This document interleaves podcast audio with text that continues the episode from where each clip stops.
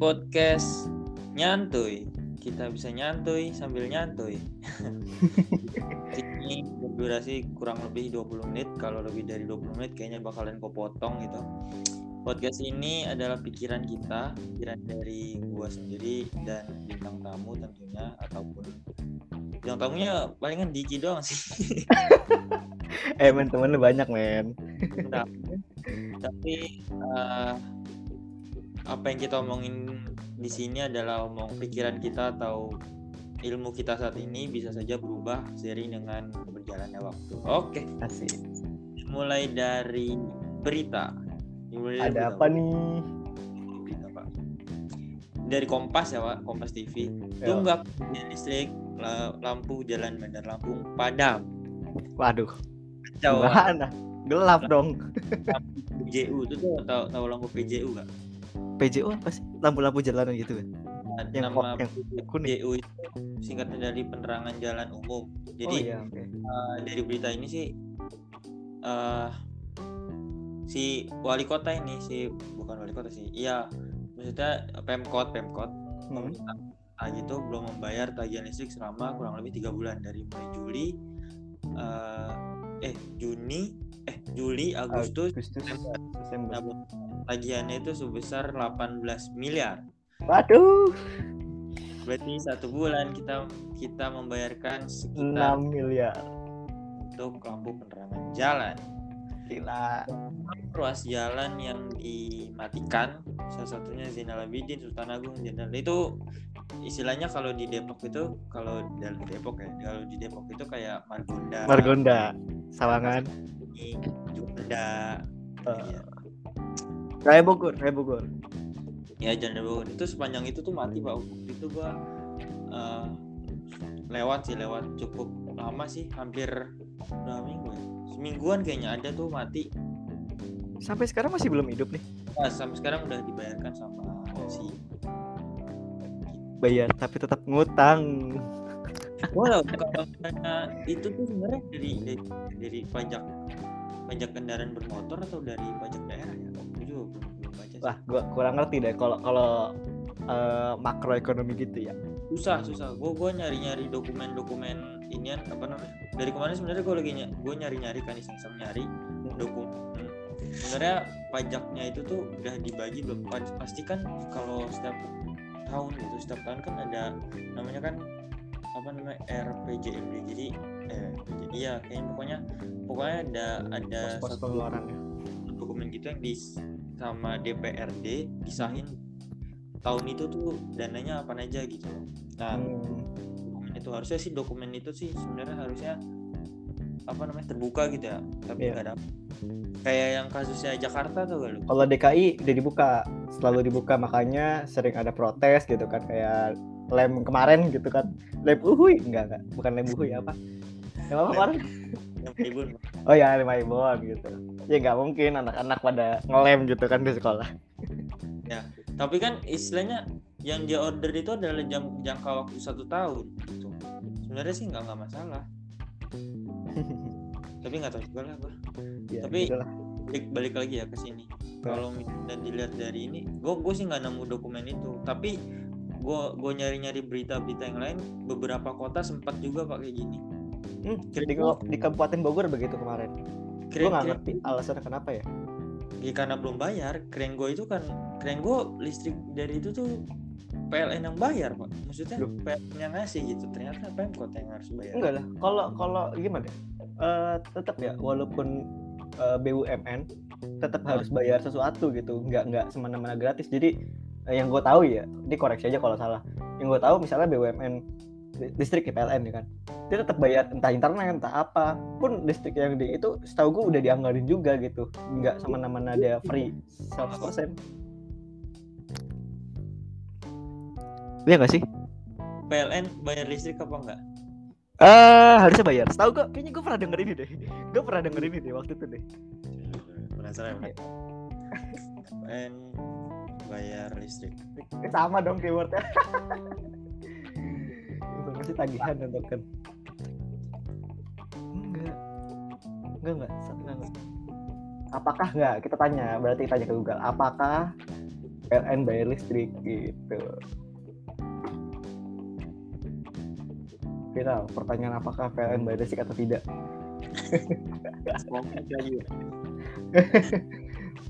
Oke. Jawabannya awalnya Ridwan Kamil bla bla bla bla bla. Jawaban PLN. Semua pegawai dan kantor PLN bayar listrik. Bayar listrik, bro. Gak ada yang gratis, bro. Di kantor PLN juga dipasangin kWh meter.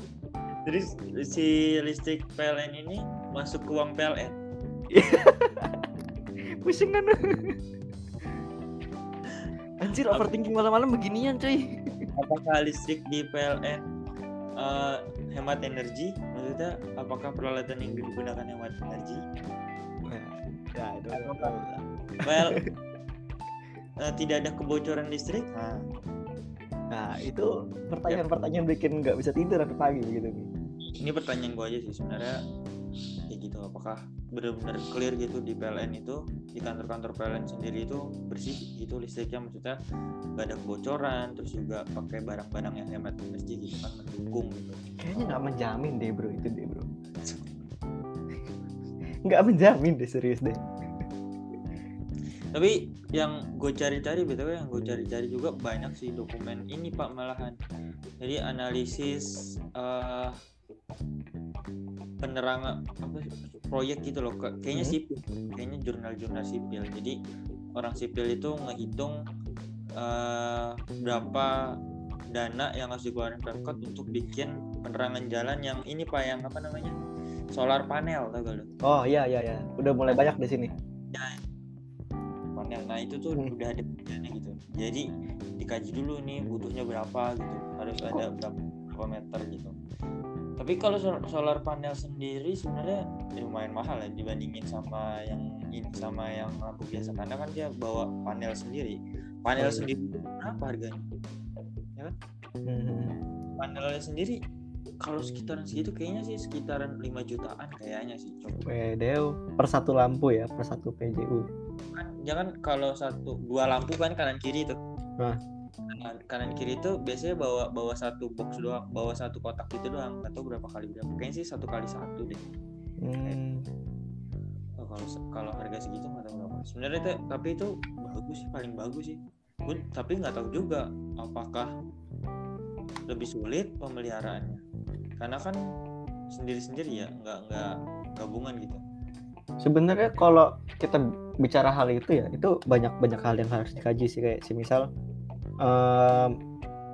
biaya awal pemasangan, biaya maintenance gitu kan. Terus ya walaupun solar energinya kan dia dapat dari matahari, tetap harus ada maintenance. Terus apa lagi ya mungkin ya? Apalagi sih kalau solar? Itu aja sih, terusnya dipastikan aja nggak terhalang sama pohon. Kalau misalnya dia nanam situ, kalau misalnya kayak gitu terusnya terhalang sama pohon kan nggak ada listrik kan. Jadi ya. Saya itu harus terbuka gitu, nggak ada pohon di atasnya. Nggak bisa tuh kayak yang di mana namanya Jalan Tegara Beriman itu yang dekat. Iya. Itu kan banyak pohon-pohon. Nah itu kayaknya nggak bisa. Kalau mau lampunya di atas pohon gitu. Ya tidak ke ini dong, nggak terlalu terang jadinya. Dia lebih tinggi daripada pohon, jadi sebenarnya nggak, atau solar panelnya lebih tinggi dari pohon, lampunya nggak apa-apa di bawah kan bisa kan? Oh iya bisa. Ya tergantung yang ngedesain bagaimana baiknya lah. Sudah ada ahlinya masing-masing. Masih dalam bidangnya sama, masih bidang energi, kita bahas ke energi yang lainnya. Betul. Batu bara, Pak. Wah, ini nih lagi hot nih. Ada gua sih sebenarnya, gua ada batu bara sama solar. Lu mau bahas yang mana nih? Oh, gua lebih tertarik batu bara sih. Nah, tapi yang solar nanti gua juga bahas juga sih. Oke. Kalau batu bara agak naik di minggu. Hampir sebulan ini kalau nggak salah. Penyebabnya apa? Ini kalau gua dari analisis saham sih mulai beralih ke energi ini lagi, kotor lagi. Jadi kalau ada pegiat lingkungan mungkin yang dengar ini kayaknya gimana gitu. Greenpeace dan lain-lain dan kawan-kawan. Nah, ya gimana? Kalian dulu gue ingat banget sih ada apa namanya postingan atau ada apa gitu yang konten lah istilahnya yang mengagungkan Eropa atau Inggris itu udah zero emission karena dia udah nggak pakai bahan bakar fosil termasuk mobil, terus juga PLTU-nya udah ganti, udah jadi apa namanya energi terbarukan gitu semuanya. Nah, kebetulan tapi mulai minggu kemarin gue baca Inggris dan kawan-kawan sudah menggunakan kembali bahan bakar energi fosil karena dia dengan energi. Kalau di Inggris sendiri sih yang gue baca ada beberapa ya. Jadi karena di sana kayaknya lagi musim dingin nggak sih Pak? Ini bulan September ya, mau masuk bulan inilah. Jadi benar-benar musim dingin karena basicnya solar panel kan musim dingin tuh. Itu kan itu, apa namanya cahaya mataharinya jadi nggak bisa dihasilkan. Terus juga tapi ya terutama dari situ. Kalau air juga airnya beku, mana bisa ngalir. Iya betul. Mana ada angin, mungkin angin bisa kali ya, gue nggak tahu kalau apa efeknya kalau sama si dingin ini. Itu dari Inggris sendiri. Kalau dari Cina, balik lagi. Jadi tadi Inggris jadinya membeli energi fosil termasuk si ini Pak, si batu bara. Itu dari Eropa lah, Eropa dan Inggris. Dari Cina itu dia yang menyumbang paling banyak untuk membeli batu bara sektor baja. Jadi si peleburan baja ini kan dia butuh panas kan. Nah, panasnya ini dari si batu bara. Masalah hampir 30% kalau nggak salah kesana ke bajanya naik 30% gitu konsumsinya. Gila ya. Ini orang efeknya bisa panjang loh ini loh batu bara doang loh. Dan Indonesia penyumbang terbesar lagi, maksudnya ke Cina itu pengirim terbesarnya dari Indonesia. Dan itu ada implikasinya ke saham ya. Yes. Jadi itu kan beberapa negara kan penyumbang ke Cina karena Cina industri ya. Jadi Cina ke nyumbang Cina itu ada beberapa negara gitu, Indonesia, Australia, terus Amerika sama Rusia. Nah, kebetulan sama si Rusia sama si Australia ini Cina itu lagi slack. Gue enggak tahu slack karena apa, gue belum ada tahu. Apa nih? Gue belum ngikutin berita yang itu tuh. Gue enggak tahu slack karena apa, tapi yang gue baca kayak gitu. Jadi awalnya itu sekitar 50 juta ton per bulan gitu. Diturunin sampai cuman puluhan ton kalau enggak salah. Jadi juta, bayangin sampai puluhan doang. Jauh banget. Iya, emang benar-benar dihentikan kalau nggak salah sih. Maksudnya dari yang berita yang gue baca kayak gitu. Ini implikasinya banyak ya. Jadi naikin saham-saham beberapa perusahaan ya, Adaro, ya saham-saham dan lain-lain gitu. Itu gini ya, kalau misalnya ada supply chain yang terhambat, otomatis ke belakangnya juga hancur tuh. Soalnya gini ya, kayak misalnya. Ini kan lagi lancar gitu kan, batu bara lagi kejar-kejarnya gitu, lagi naik harganya. Ini takutnya ya namanya ini kan energi fosil ya, dan ini nggak selamanya dipakai gitu ya, karena temporary aja gitu kan. Ada jangka waktunya ketika dia akan habis dan harganya akan murah gitu, dan mungkin nggak akan dipakai lagi dalam ya mungkin puluhan atau ratusan tahun ke depan gitu kan. Ya mau nggak mau lebih beralih sih, tapi ya karena ekonomi kita mementingkan yang punya duit. Iya kan, dihitung dari kebutuhan juga, kebutuhannya kan baja kan, ya berarti. Tapi dari si Cina sendiri bikin cadangan sih, dia tuh bikin cadangan ekspor atau udah mulai mencari untuk gas. Jadi dia nggak cuma dari baja aja gitu, jadi dia punya second opsi gitu, opsi keduanya itu dari gas ya, tapi belum sih gitu. menarik sih ini. Mantap.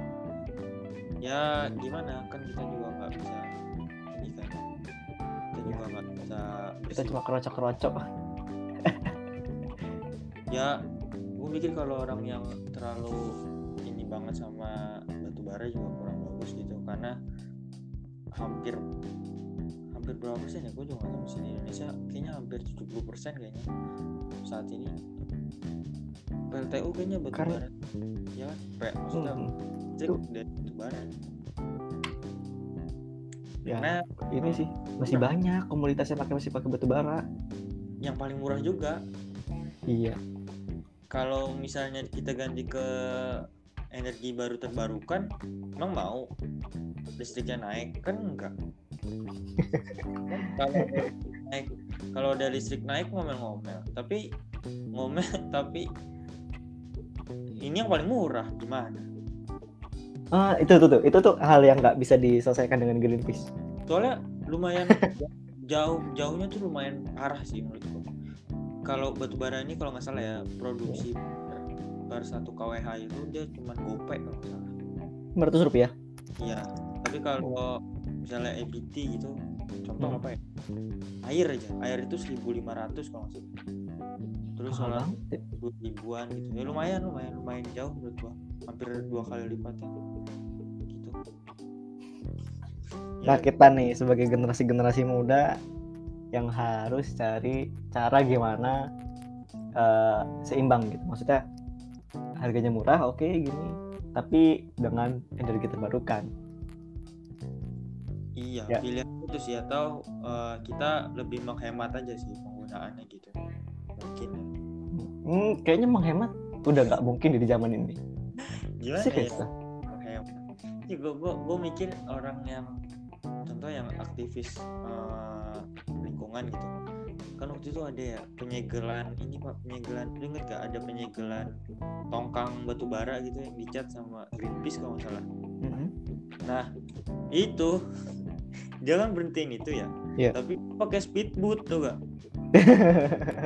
Pakai solar ya, bedanya. Jadi hipokrit sih sebenarnya.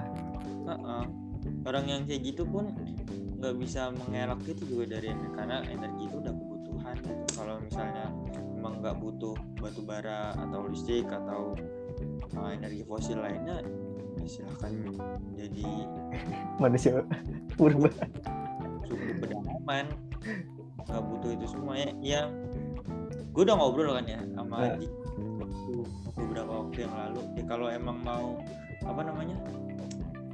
Indonesia tetap bagus, tetap asli gitu ya, nggak usah ngebandingin dengan negara lain, termasuk apalagi ngebandingin sama negara industri gitu, karena udah pasti industri itu ngerusak gitu sih. Oh oke, nangkep gue tahu arah poinnya kemana. Karena udah pasti industri itu ngerusak, nggak ada industri yang nggak ngerusak gitu kan, karena kalau industri kan masif dan ya, misalnya kalau udah bikin pabrik TV ya TV semuanya hasil TV itu yang harus itu ya, sama kayak orang inilah, kayak orang jangan pakai produk ini Yahudi ya, padahal dia juga ujungnya pakai produk yang sejenis gitu lah. Iya konyol sih, nggak bisa kita tidakkan memakai